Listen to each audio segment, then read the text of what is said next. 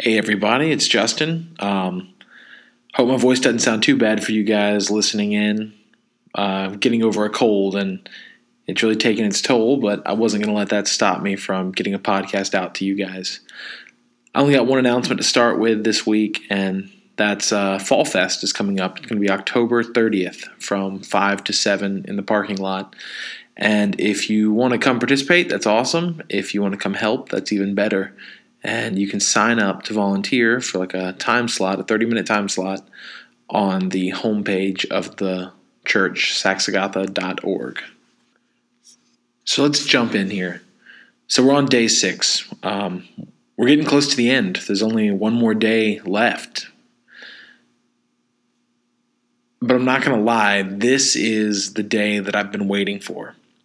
This is the day that I've had my eye on since we first started this series, and it's honestly the reason that I wanted to do this series in the first place. So on day six, God created the beasts of the field and humans. He created animals and man. So let's jump into the scripture and see what it has to say about this day.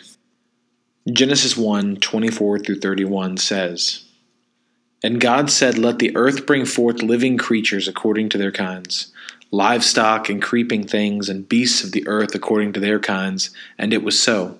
And God made the beasts of the earth according to their kinds, and the livestock according to their kinds, and everything that creeps on the ground according to its kind. And God saw that it was good. Then God said, Let us make man in our image, after our likeness and let them have dominion over the fish of the sea, and over the birds of the heavens, and over the livestock, and over all the earth, and over every creeping thing that creeps on the earth. So God created man in his own image. In the image of God, he created him. Male and female, he created them. And God blessed them. And God said to them, Be fruitful and multiply and fill the earth and subdue it, and have dominion over the fish of the sea, and over the birds of the heavens, and over every living thing that moves on the earth. And God said, Behold, I have given you every plant yielding seed that is on the face of all the earth, and every tree with seed in its fruit. You shall have them for food. And to every beast of the earth, and to every bird of the heavens, and to everything that creeps on the earth, everything that has the breath of life, I have given every green plant for food. And it was so. And God saw everything that he had made, and behold, it was very good. And there was evening and there was morning, the sixth day. So, just like that, God made us. And we got so much special treatment. I mean, from the get go, God made us differently than any of his other creations. I said with the first lesson, and I've mentioned it a few times since then, that as God was creating, he was making a place for us. And we see that here in this passage where God gives all of the things He's created to us. They're ours to control. Now, I'll give you a little more on this later uh, when it comes to something to use for your quiet time this week. Uh, you'll be thinking a little bit about the blessings that God has bestowed upon us and the role that we play in His creation. But right now, I want to talk about something else that makes us stand out. This passage tells us that we are created in God's own image. We've heard that over and over. I don't know how many times. And that's awesome. But what does that actually mean? I mean, does it mean we look like God?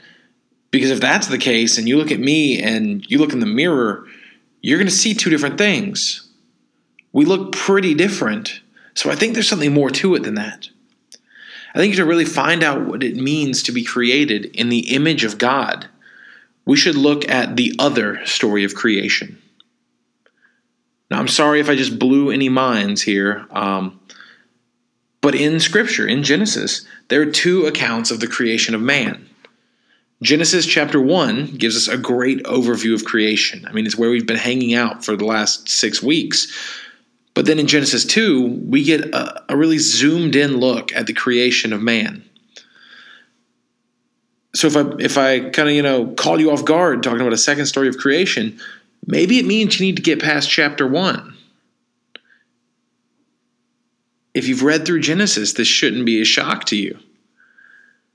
It's really cool how this works, though. See, it's not two different stories of creation, but instead, one, the first one gives us the big picture, and the second one brings it down to a level that lets us really see the action.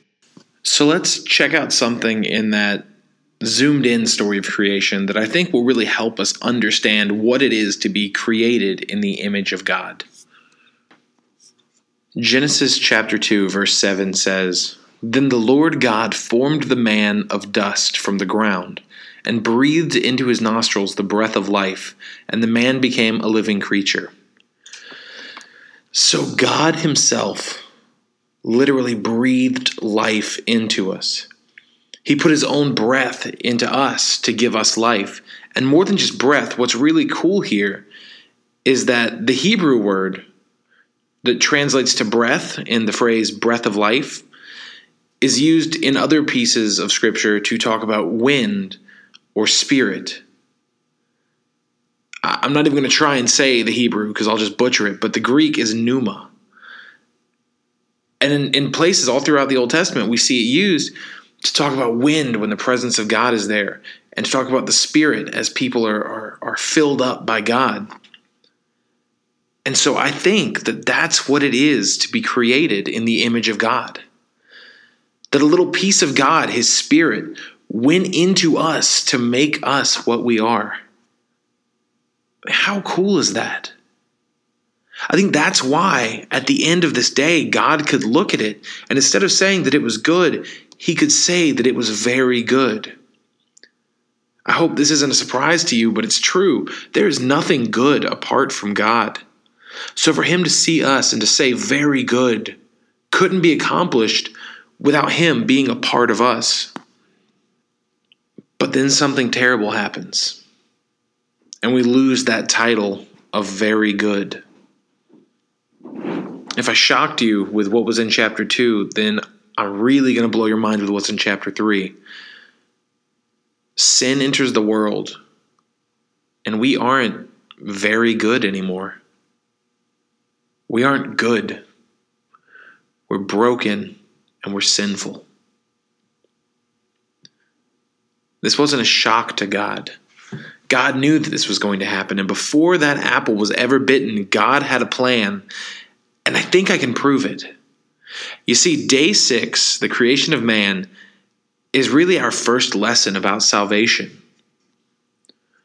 Before any laws, before any prophecy, before any kings or priests or judges, before the birth, the life, the resurrection, the death, the ascension of Jesus, the creation of man is our first lesson on God's plan for salvation. So let's look at that Genesis 2 verse one more time. So again, this is Genesis 2 7.